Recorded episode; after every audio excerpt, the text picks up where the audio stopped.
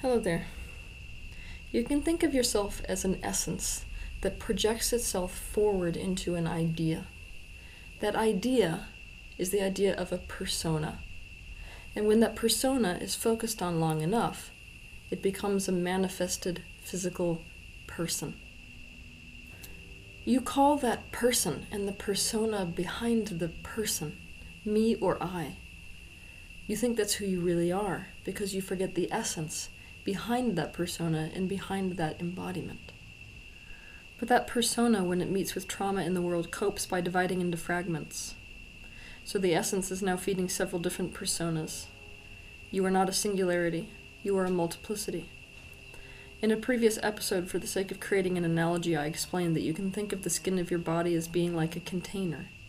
I asked you to imagine that inside that main container are smaller containers.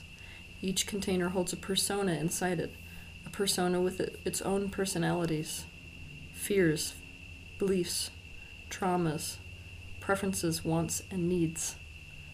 And I said we could call each little container person a part.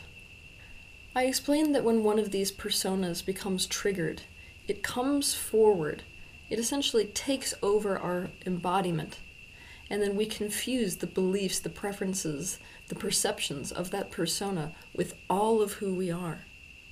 Another way of putting this is we completely identify with it. Ultimately, the path of awakening is to recognize, remember that essence that is beyond that multiplicity of personas, what we could call the ego. From that point where you recognize the essence, the point is to work with these parts of ego, these parts of self consciousness, so as to create a kind of integration, a symbiosis, whereby we create unity within our ego, but it is a conscious unity. To work with this multiplicity of parts, we have to see those parts from the outside. We're the essence looking at these different aspects of ego. It is at this point that seeing certain parts of you as just a part of you or as separate from who you really are is critical. So, sticking with that right now, I want to stick with our previous analogy of the containers within your embodiment. And I want to suggest that one of these larger containers within you we could call the pain self. This container holds every other little container that relates to pain. So, in other words, this pain self container contains all the painful beliefs, all the painful memories, all the painful thoughts, all the painful perceptions, and all the personas that are in pain within you. Your discomfort with yourself is entirely about this part within you. All of your coping mechanisms are designed to prevent you from being close to this part of you. They are designed to keep the lid closed on this container so it can be kept as far away from you as possible. This part of you, the pain self, you see as an enemy. We do not usually realize until all of our attempts to escape the pain self, to get out of it, to get away from our pain fail, that what we really, really think is that our pain itself is our abuser. When we feel pain, we think the pain we feel is trying to hurt us, and so we're desperate to escape it and to be rescued from it by others. If we have gone through a lot of pain and accumulated a lot of it, this container becomes so large that there comes a point where it feels much, much larger than the rest of us is. We feel like a victim at that point to the pain that we feel. We spend every single minute, every action in our lives trying to feel better, trying to get out of pain. Just stop right now and think about your day. What you drink in the morning, what you eat, what you do, what you say, the seminars you attend. Everything in your life is designed to try to get away from this pain self in the direction of something that feels good. The self help industry, and indeed most of spirituality itself, is dedicated to nothing more than this. And here's the reality even when spiritual teachers like myself come along and say things like, be unconditionally with your pain, we're unconditionally with our pain so that it goes away, which adds to pain. It's like saying to a crying child, Look, I know you want me to be with you, but I hate being with you so much, but I'm gonna be here with you unconditionally right now so you'll stop crying so I can go back to feeling good and doing something else. Now, here's the next step Most of us get into relationships because we hope the other person is going to get us away from our pain self. We hope the other person's to rescue us from our pain. And all goes well. Chances are it feels great in the beginning, and then what happens? There comes a day, inevitably, where there's a conflict of interest. That person ends up adding to your pain self. And then, what do you do? You start to crumble, you feel duped. The thing you thought would help you escape the pain is adding to it. You can't forgive them for adding to the pain any more than you can forgive them for not rescuing you from it. If your pain self is large enough, you actually start to experience bystander trauma relative to your partners. I'm going to explain bystander trauma. Now, people who work with trauma will tell you, including myself, that the majority of the pain in this situation and the majority of what you can't forgive is not the abuser itself, it's those that stood by and let it happen. So let's say you've got a little girl who grows up with a dad who's abusing her, and the mom, when the dad abuses her, makes excuses, doesn't protect her. Usually, the majority of the pain and what she really has to get over is not even the abuse itself done by the father, it's the actions or the inaction of the mother. This is bystander trauma. Now, if we in our lives have such a, let's say, enlarged or inflamed pain self, that container within us is so large that we experience ourselves as a victim to that pain self, and we get into relationships wanting desperately for that other person to help us escape from our pain because our pain is the abuser. When our partners don't actually succeed in helping us escape, or worse, add to the pain body, we experience extreme betrayal. We think our partners have betrayed us. Why? Because they have not succeeded and maybe have stood by and allowed our own pain to abuse us. They have forsaken us to our own internal abuser. We have made pain wrong and bad. Because of this, we want to disconnect from it, suppress it, deny it, disown it, get away from it. On that note, when you finish watching this episode, I strongly encourage you to watch my video on YouTube titled The Meaning of Pain. Now, here's the thing when you're in the process of remembering your essence and disidentifying from these various parts of self, you are not disidentifying from these various parts of self so that you can disconnect from them, push them away, or selectively identify with one versus the other. You are doing this disidentification process specifically so that you can, from the outside, start to lovingly bring these aspects into a state of unity with all parts of self, including your essence. As it applies to the pain self, we have got to start lovingly helping the pain self. So, how exactly do we do that? Step 1. Next time you're in pain in any way, close your eyes and remind yourself that the pain self has been touched by something that just occurred. Sort of like bumping a very sore bruise.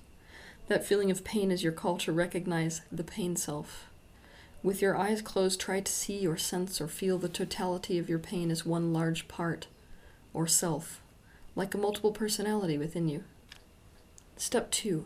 Your essence, along with every other part within you, is in a relationship with the pain self. So, approaching the pain self from an attitude of I'm in an intimate relationship with this person. Can you feel into what it needs? Can you feel into what it wants?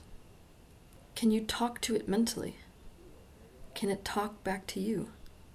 Use your intuition to assist this pain self as if it were a person you were in an intimate relationship with who lives inside of your body instead of externally.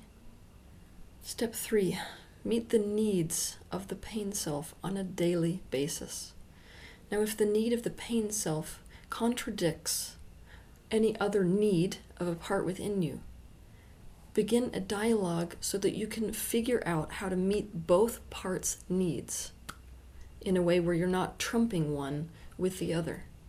Find a harmony between these polarities within. If you feel in pain, imagine this pain self is trying to cry for something just like a baby does when it needs something. Tune in with loving care to discover what it wants and give that to the pain self, either mentally, verbally, or through actual action. Now, this is where nuance comes into play.